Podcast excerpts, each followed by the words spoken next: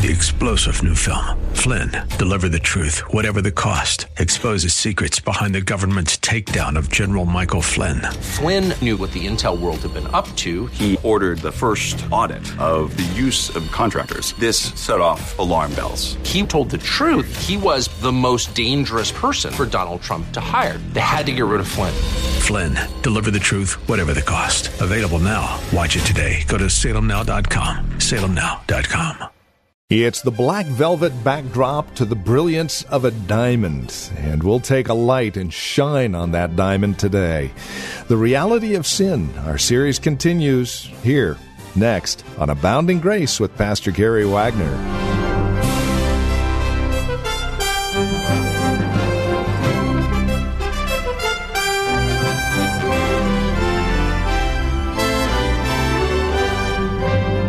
If you find yourself lacking in your love for Christ, if you find yourself growing a bit cold, this series is designed just for you to help you return to your first love. Hi there, and welcome to today's broadcast of Abounding Grace with Pastor Gary Wagner from Reformed Heritage Church here in San Jose.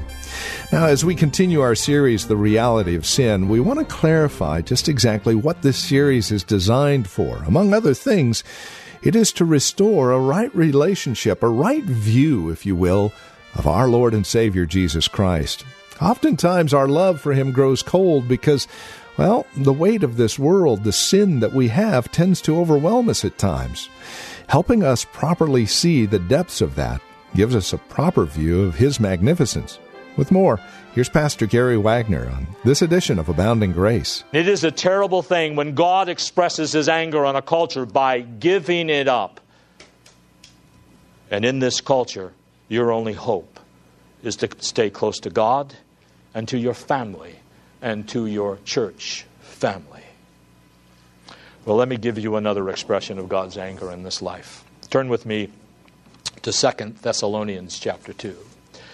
Sometimes God does just this. Now, this is a difficult chapter to understand, so I'm, I'm, not going to try and explain all of it to you. I'm just going to try and explain one point.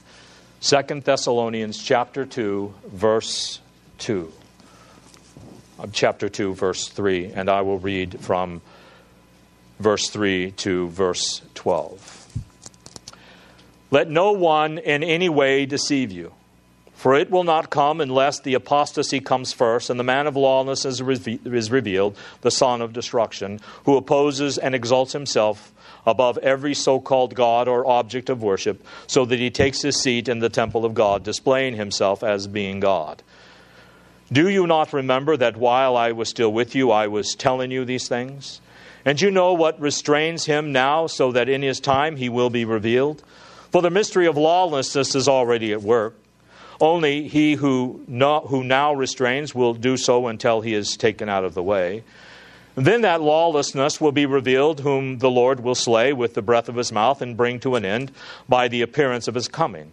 That is, the one whose coming is in accord with the activity of Satan, with all power and signs and false wonders, and with all the deception of wickedness for those who perish, because they did not receive the love of the truth so as to be saved. For this reason, God will send upon them a deluding influence so that they will believe what is false, in order that they all may be judged who did not believe the truth, but took pleasure in wickedness.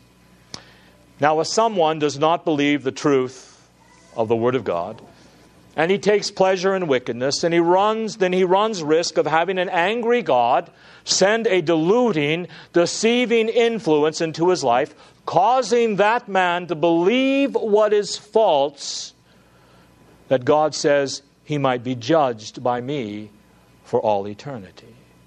That's how angry God is with sin.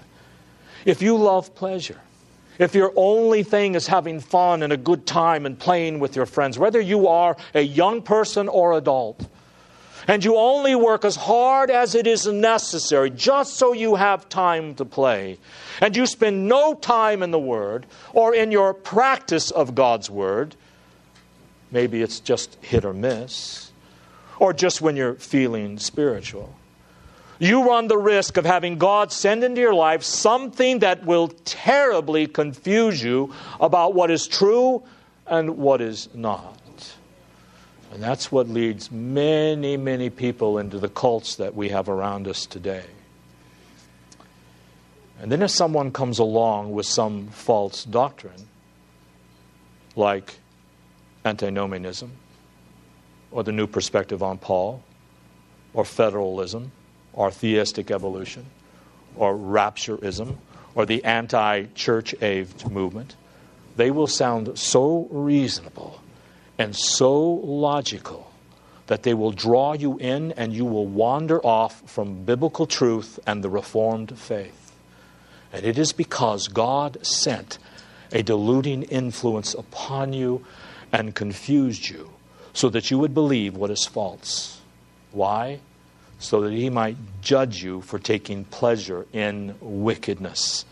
That is how much God is angry with our sins. Here is another form that God anger take, takes. Sometimes God is so angry with a person in this life because of his sin that he hardens his heart to the point that it makes it impossible for that person ever to believe in Jesus.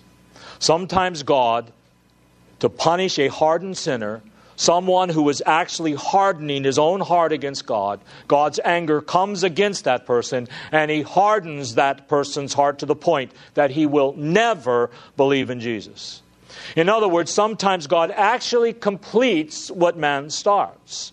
And beloved, if you harden your heart against God, if you develop a resistant attitude toward God, when God is convicting you of your sins and your conscience is troubling you, and you know what the Bible says, but you start resisting it and you start putting up a guard, searing your own conscience and justifying your rebellion, God may give you over to that attitude forever and continue the hardening of your heart. You think, maybe if I can just forget about this, I can harden myself just enough against the Holy Spirit, and He'll stop convicting me of my sins. Beloved, if you do that, God may just finish the process. If you start hardening your heart, God may take your heart, may make your heart like stone. And let's look at a couple of passages. We'll look at Romans 9 and Matthew 13. And in case you think I'm going too far, let's look at one chapter in Romans chapter 9, 18. And listen carefully to this. I'd like you, to, if you would, please to open your Bibles and follow along with this. This is what God says about this. I'm not going to interpret anything here. So you can't say, well, Pastor Gary, that's just your interpretation. I'm going to read this just exactly like it says. No interpretation. It says Romans 9 18. So then he has mercy on whom he desires, and he hardens whom he desires. Pretty clear cut, right? Matthew 13. And Jesus is speaking here in all kinds of parables, and his disciples come up to him and ask him, Why are you speaking in parables? Why in this indirect method? Why don't you just come right out and say what you mean? Why these parables? What's the purpose of parables? Telling things in an oblique way by means of allegory. Notice his answer as to why he spoke in parables. Matthew 13 10. And the disciples came and said to him, Why do you speak to them in parables? And Jesus answered and said to them, To you it has been granted to know the mysteries of the kingdom of heaven, but to them it has not been granted. In other words, his disciples have been given the privilege by God to understand the meaning of his parables, but others have not been granted that privilege by God. For whoever has, to him shall more be given, and he shall have an abundance. But whoever does not have, even what he has, shall be taken away from him. Therefore, I speak to them in parables. Now, remember, this is Jesus talking here. Because while seeing, they do not see, and while hearing, they do not hear, nor do they understand. And this case, this and in this case, we see the prophecy of Isaiah being fulfilled, which says, Now listen, you shall keep on hearing, but will not understand. You will keep on seeing, but you will not perceive. For the heart of this people has become dull, and with their ears they scarcely hear. And they have closed their eyes, lest they should see with their eyes and hear with their ears and understand with their hearts and return, and then I should have to heal them.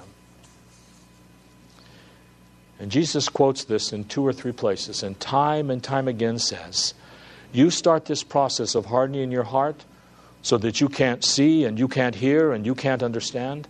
I will finish the process so that you'll be so hard you cannot believe and you will be condemned forever. One of the most foolish and dangerous games a man can play is to harden his heart and his conscience, even a little bit. When the Word of God is preached to you and you see clearly, it is your duty to do this or that, but you don't do it, and you think you can get away with it, you are hardening your heart. When a minister of the gospel or an elder or a friend lays out before you your duty as a Christian as a husband, as a wife, as a mother, as a father, as a child, as a student, as a church member, and they say, Here is what the Bible says you are supposed to do in black and white, and you feel guilty, or maybe you don't feel guilty because you think you are just so smart, and you're doing nothing to fix the situation, you are hardening your heart. And beloved, if you harden your heart, God may just finish the process. God may finish it because God is so angry with sin that sometimes that anger takes expression here and now by hardening our hearts past the point of any hope for us at all. There's another thing that God anger does, God's anger does. God's anger sometimes causes the sinner to be constantly terrified of death and of judgment to the point that it drives him to insanity and irrationality. Now, according to the Bible, a lot of people who claim to be insane are not really insane. It's merely a sham. Most of the mental illnesses we have in America is not really, are not really mental illnesses, but psychiatrists call it as such to legitimize their practice.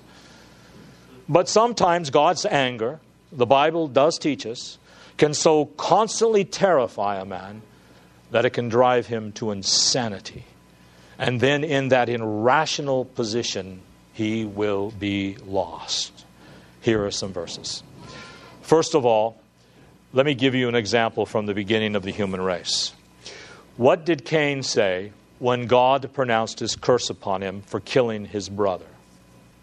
In terror, he said, This punishment is more than I can stand. Turn with me to Isaiah 33, verse 13. You who are far away, hear what I have done. And you who are near, acknowledge my might. Sinners in Zion are terrified. Trembling has seized the godless. Being terrified of God's anger can bring on seizures and convulsions. Trembling has seized the godless. Who among us can live with the consuming fire? Who among us can live with continual burning? This is describing a person who can no longer control himself and who shakes in convulsions, being terrorized by the thought of having to endure the anger of God. Sometimes God anger comes at a person so powerfully that it can terrify that person to the deepest levels of his life and lead him to insanity, lead him to convulsions, lead him to irrationality, and even eventually kill him. There's one more thing specifically that God's anger can do. God's anger can cause you to experience sudden death. Sudden, unexpected death. Now, you might be saying, Gary, you're just trying to scare us. Yeah, you're right. But let me give you proof. One time there was this man and this woman who were members in good standing of what I believe was a Calvinistic church. In the book of Acts, faithful Christians, they gave far more than their tithe, and their names were Ananias and Sapphira. They heard the apostles preach great things, and they believed in God's word. They loved God so much that they sold everything they had, and they said they would give it all to the poor. But they didn't give all of it. They kept a little for themselves. Now, they didn't have to sell everything and promise to give it to the church or the poor. They didn't have to. All they were required to give was a tenth. But they came before the apostles and said, Here's how spiritual we are. We have sold everything, and we're going to give it all to the Lord. When they were really playing games with their conscience and they lied to God. And the Bible says, suddenly, unexpectedly, these people, in apparently good health, dropped over dead. Now, that doesn't mean these people were not believers. I believe you will see Ananias and Sapphira in heaven. But this is what happens. This is how God hates our sin. Do you wonder why some people drop dead all over this country today? Do you wonder why some of us may drop over dead suddenly one of these days, being in good health? It is because sometimes that is the way God expresses his anger in this life for our sin. Now, there's one last thing. In Leviticus 26 and Deuteronomy 28, God does not leave us guessing about the consequences of our sin. He tells us the specific things he does to a person and to a culture when he starts pouring out his wrath upon an impenitent people.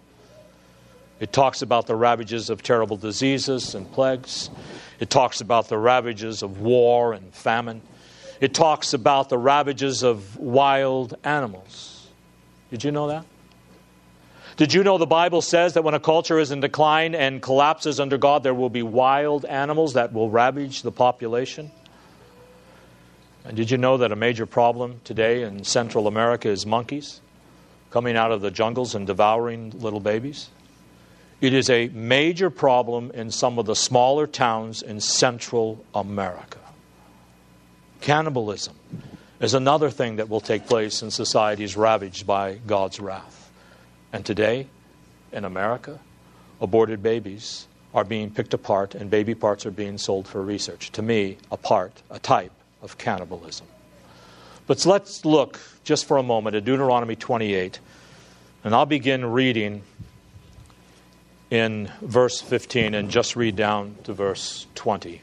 When you have a chance, read all of Deuteronomy 28. You should do it regularly. It tells you about all the wonderful blessings God gives to individuals and to countries if they keep his word, and the curses that come along, which are twice as long as the blessings to those who do not obey our God. The consequences of disobedience from verses 15 through 20 of chapter 28 in Deuteronomy. But it shall all come about, if you do not obey the Lord your God, to observe to do all his commandments and his statutes, which I charge you today, that all these curses will come upon you and overtake and overtake you. Cursed shall you be in the city, and cursed shall you be in the country. Cursed shall be your basket and your kneading bowl. Cursed shall be the offspring of your body, and the produce of your ground, the increase of your herd, and the young of your flock. Cursed shall be shall you be when you come in, and cursed shall you be when you go out.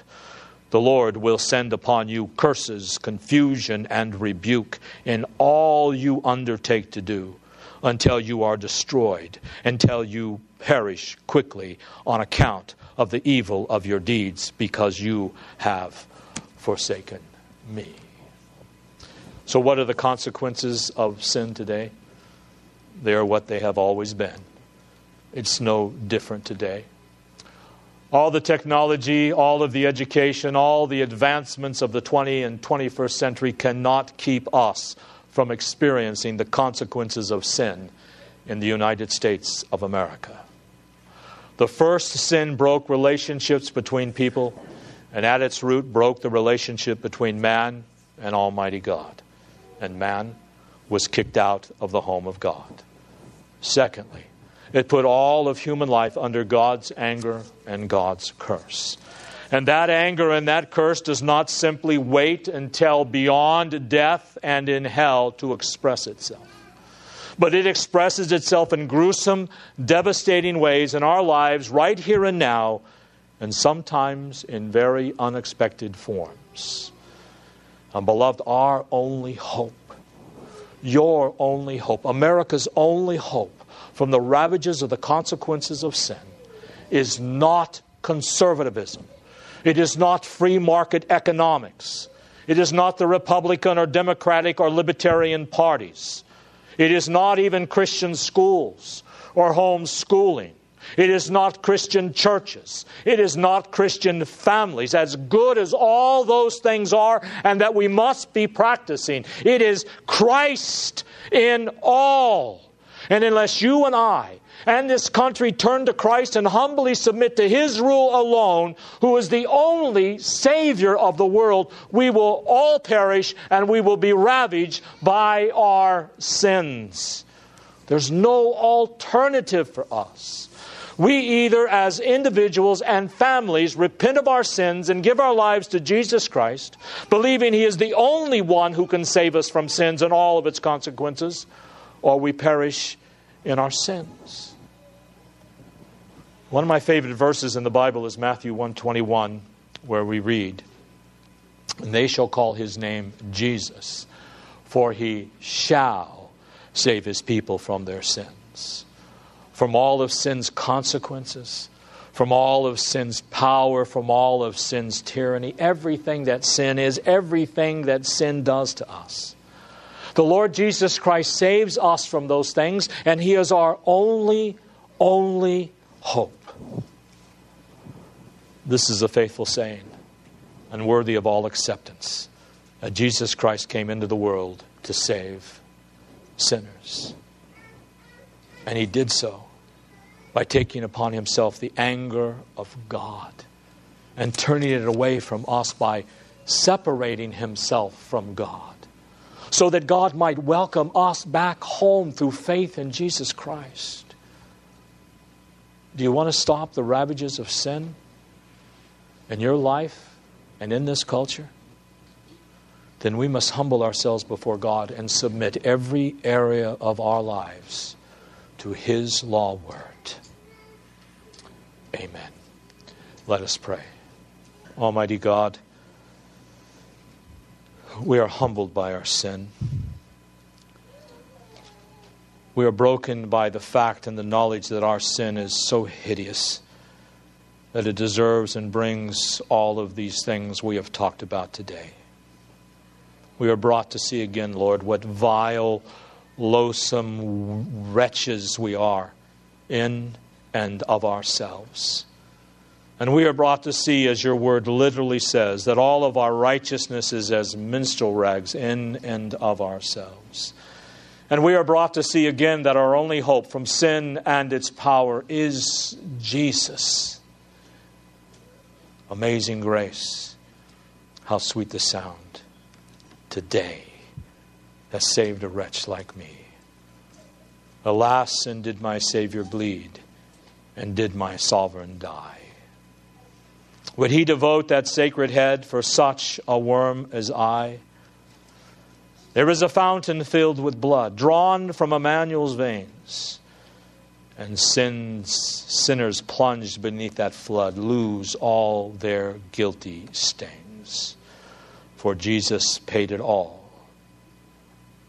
All to him I owe. Sin had left a crimson stain. He washed it white as snow. Amen. Well, that's all the time we have. This has been Abounding Grace with Pastor Gary Wagner, the ministry of Reformed Heritage Church in San Jose. It is our goal and desire that you would abound in grace through the preaching and teaching of God's Word. And that is why we come to you on a daily basis. Now, as we close out our time together, we also realize that some of these messages that are presented here on Abounding Grace are well worth reviewing again at your convenience. Maybe you joined us a bit late. Well, we have copies on CD. They're just $5. Mention today's date as you call or write to us. Here's how to get in touch with us. The phone number is 408 866 5607. That's 408 866 5607. You're welcome to also visit our website, learn a bit more about us. We're at reformedheritage.org.